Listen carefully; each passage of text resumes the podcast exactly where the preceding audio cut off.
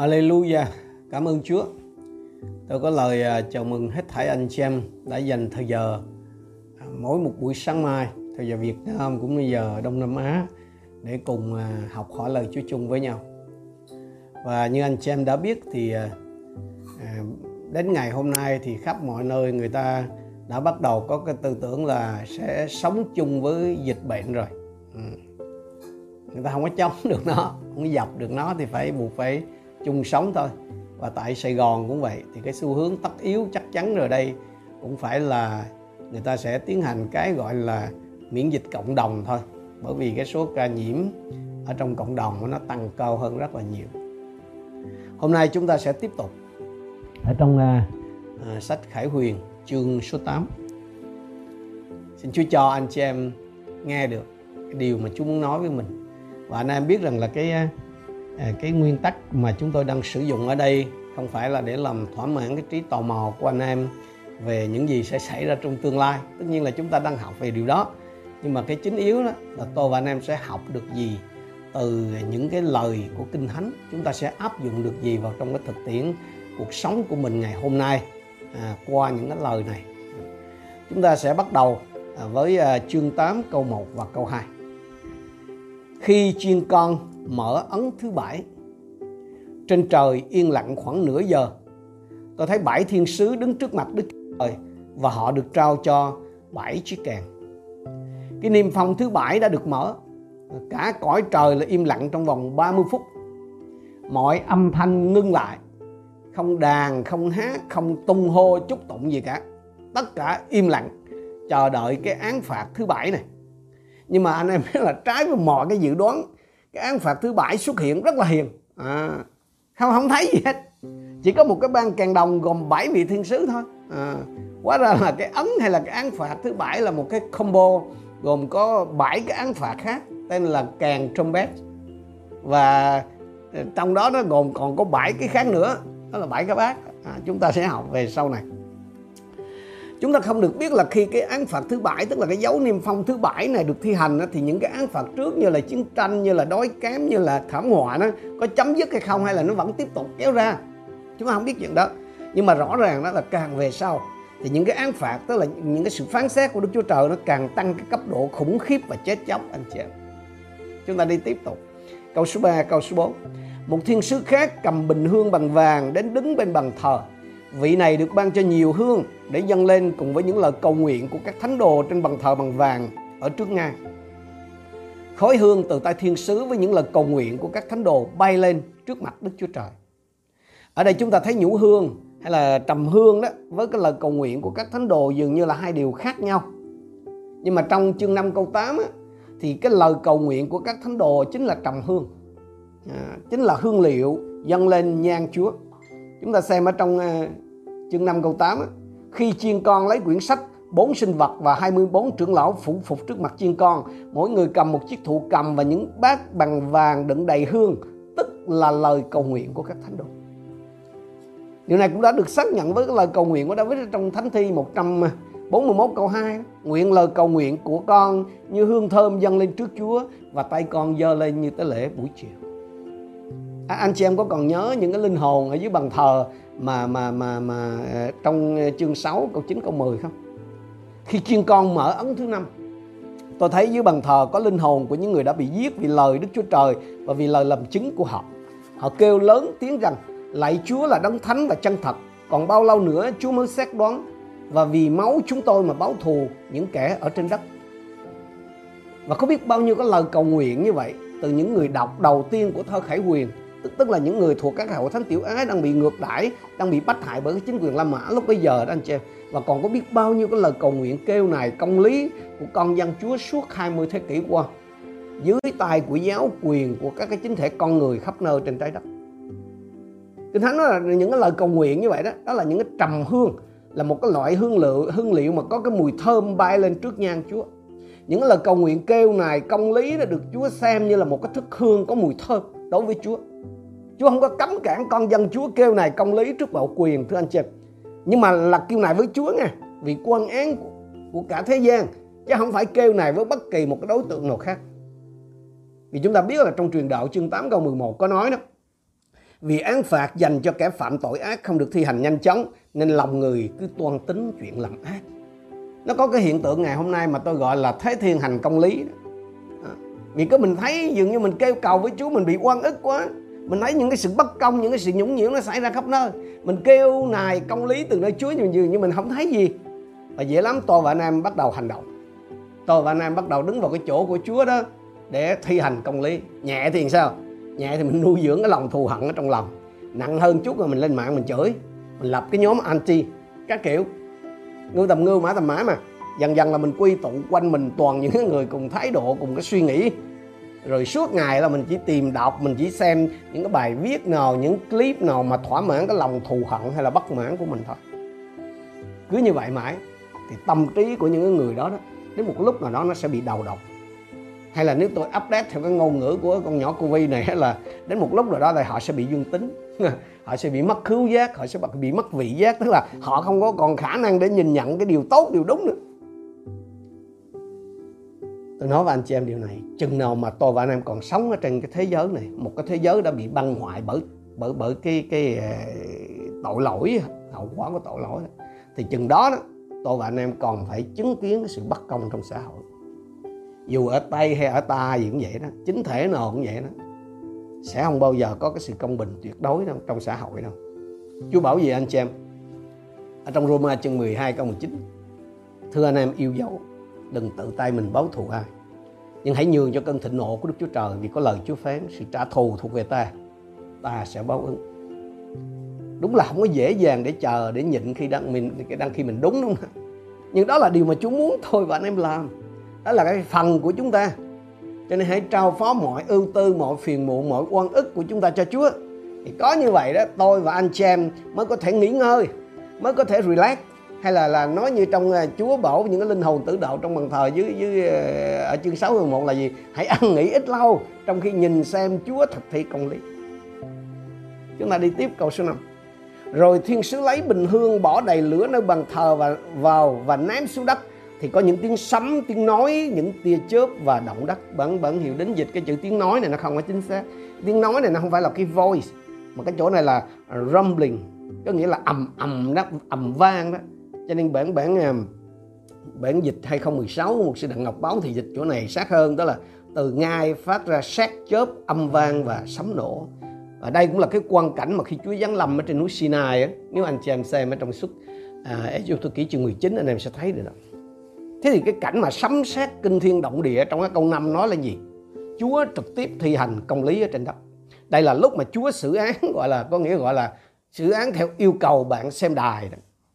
Tức là cái lời cầu nguyện của các tôi tới Chúa và các thánh đồ một khi mà nó đã trở lại trên đất là nó trở lại trong cái hình thức một cơn thạnh nộ và sự báo thù anh chị lúc ra khỏi miệng chúng ta đó thì cái lời cầu nguyện nó có vẻ rất là yếu ớt đúng không? Nó không có giá trị gì hết á. Nhưng mà một khi mà nó đã đến được ngôi ăn sủng rồi rồi nó quay trở lại trên đất ấy, thì nó có một cái quyền năng quyền năng vô song. Anh chị em có nhận thấy điều đó anh chị em có được kích thích để cầu nguyện không? Hãy nhớ điều này, anh chị em. Cái sự phán xét của Chúa trong lịch sử là có cái sự dự phần của cái lời cầu nguyện kêu này, công lý của tôi và anh chị em. Cái sự phán xét của Chúa trong lịch sử là để đáp lại lời cầu nguyện của dân sự Chúa ở trên đất đó, anh chị em. Tôi nghĩ là nếu Chúa mà vén cái bức màn của cái cõi thần linh nha, mà cho tôi và anh em nhìn thấy được cái hậu trường của cái dòng chảy lịch sử đó, thì tôi và anh chị em sẽ vô cùng kinh ngạc khi biết rằng là có rất rất nhiều sự kiện, có rất rất nhiều biến cố ở trên đất này là cái câu trả lời của Chúa đáp lại những gì mà tôi, con Chúa, đã bền đổ cầu xin. Thành ra tôi cậy ơn Chúa, khích lệ anh chị em, hãy tiếp tục bền đổ mà cầu nguyện, chứ đừng có bỏ cuộc. Vì Chúa của chúng ta là thành tín. Chúng ta đi tiếp. Sau đó, câu số 6 bảy thiên sứ cầm bảy chiếc kèn chuẩn bị thổi. Những cái hình phạt xảy ra trong cái luật phán xét tiếp theo này đó, nó cũng không phải là những gì khác thường nó không có gì là chưa từng xảy ra bao giờ trên đất. Đúng là không có gì mới với mặt trời. Có điều cái mức độ khủng khiếp của nó thì đúng là number one. Những cái hình phạt trong cái gói mà bãi kèn trumpet này đó anh xem à, đã từng được thấy trong 10 cái tay vạ mà Chúa giáng xuống Ai Cập và cái lần mà Chúa hủy diệt Sodom với lại Gomorrah. Nói theo cái ngôn ngữ mà công nghệ thông tin đó, tức là cái ngôn ngữ IT của ngày hôm nay đó thì 10 tai họa mà mà Chúa giáng xuống trên Ai Cập là cái bản demo, cái bản dùng thử. Còn bảy cái kèn trumpet này là cái bản full, bản đầy đủ thôi. Chúng ta xem câu số 7. Thiên sứ thứ nhất thổi kèn thì có mưa đá và lửa trộn với máu đổ xuống đất. Một phần ba đất bị thiêu cháy, một phần ba cây cối bị thiêu cháy và tất cả cỏ xanh đều bị thiêu cháy. Cái hình phạt này thì đã được thử nghiệm tại Sodom và Gomorrah à, và tại Ai Cập trong cái tai họa thứ bảy là mưa đá đó anh xem. Anh xem có thể xem lại trong sáng thế ký 18 19 và trong suốt Ai Cập ký chương 9 từ câu 13 cho đến câu 26.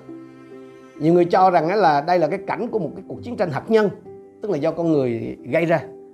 Nhưng mà ở đây đó Kinh Thánh thì nói rất là rõ điều này là đến từ trời, tức là thiên định chứ không phải là do nhân tạo đâu. Và nếu anh em để ý anh em sẽ thấy cái án phạt này nó đánh thẳng vào cái nguồn cung lương thực của con người. Và ngoài ra cái án phạt này nó còn gây ảnh hưởng nghiêm trọng đến cái chất lượng không khí, tức là khiến cho người ta chết từ từ, chết đói và chết ngột ừ, khi mà cây xanh bị đốt cháy hết á, là nó sẽ ảnh hưởng rất là lớn tới cái phần khí thở của chúng ta. Câu số 8. Thiên sứ thứ nhì thổi kèn thì có một vật giống như à, quả núi lớn cháy rực ném xuống biển. Một phần ba biển biến thành máu, một phần ba sinh vật trong biển bị chết và một phần ba tàu bè, tàu thuyền bị phá hủy. Cái án phạt này là cái bản phun của cái tai vạ thứ nhất tại Ai Cập năm xưa à, trong suốt uh, Ai Cập ký chương 7 đó. Cái việc mà một phần ba tàu thuyền đi biển mà bị phá hủy đó là gây ảnh hưởng nghiêm trọng đến cái chuỗi cung ứng lương thực hàng hóa. Sài Gòn bây giờ chúng ta nghe nói cái chuỗi cung ứng là tự nhiên mình thấy quen rồi. Đã thiếu vì cái mất mùa do cái cái càng trước. Bây giờ là thêm thiếu thêm, thêm đói càng thêm đói. À.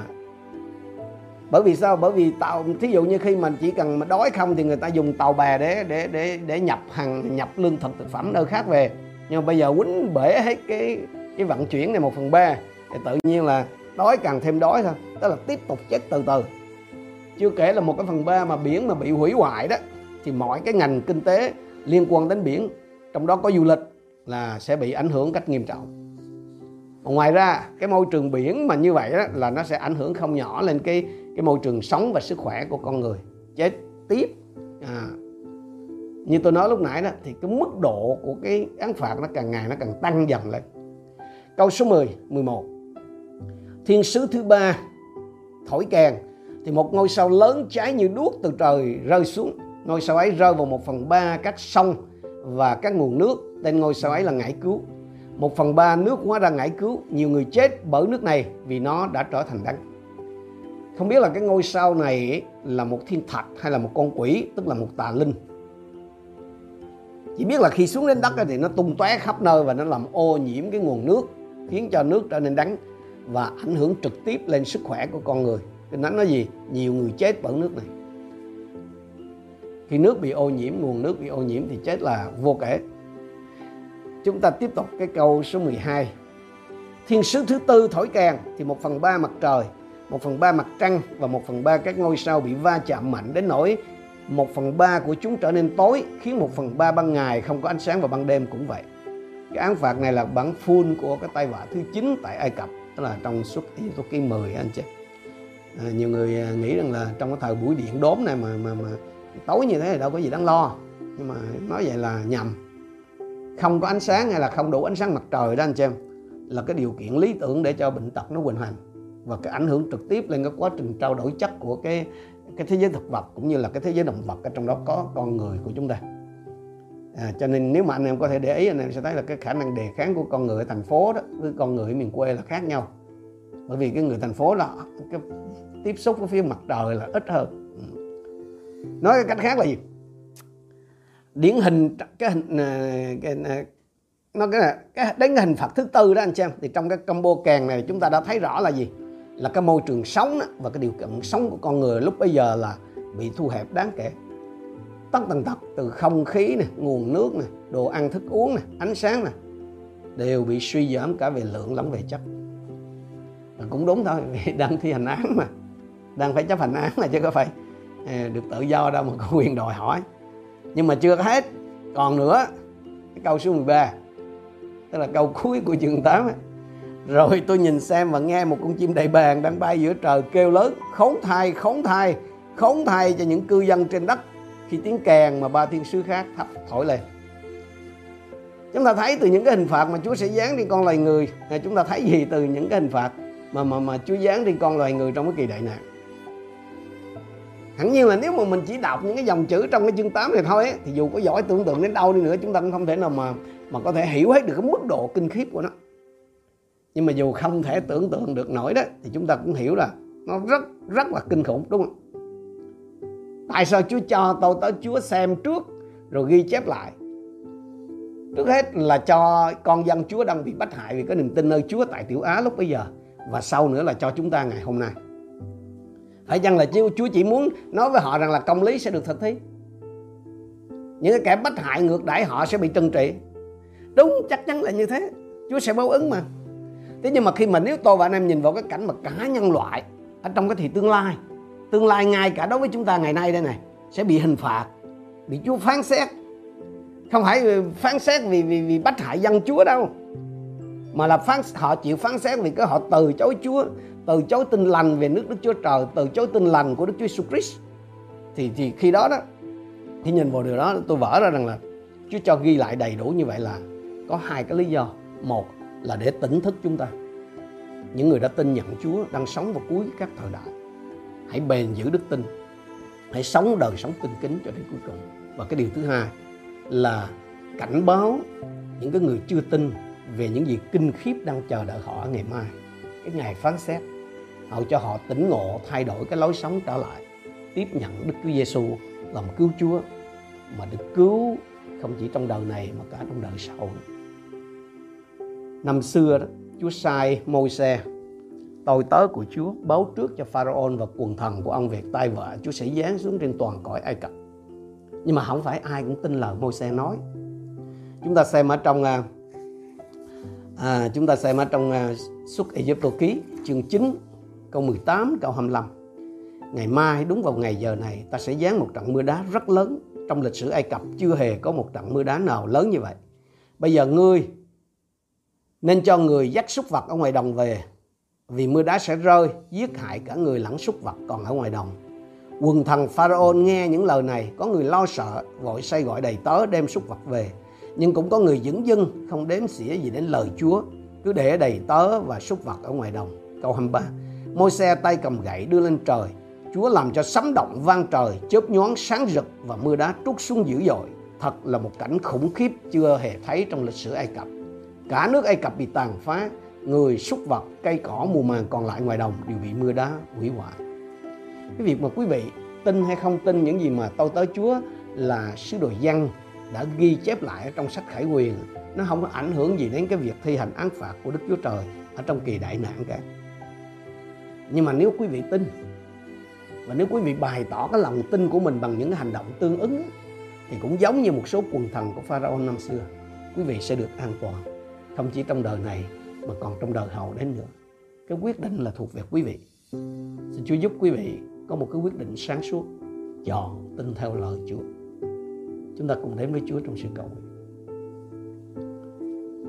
Chúa chúng con cảm ơn Ngài vì chúng con vẫn còn cơ hội để được Chúa nhắc nhở, để được Chúa tỉnh thức qua lời của Ngài.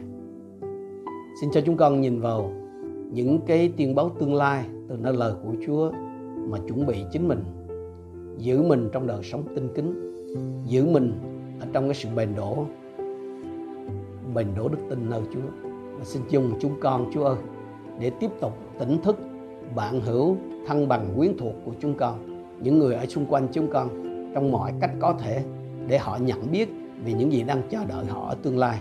Ngõ hầu, họ có thể thay đổi, trở lại tìm kiếm ngài, thờ phượng ngài để nhận được sự bảo đảm cho chính mình không chỉ ở trong đời này mà còn trong đời hậu đến nữa. Nguyện Chúa của chúng con được vinh hiển, được ngợi khen qua sự sống của chúng con những ngày còn lại trên đất này. Chúng con tạ ơn Cha. Chúng con đồng thành kính hiệp chung cầu nguyện. Trong danh Chúa Giêsu Christ. Amen.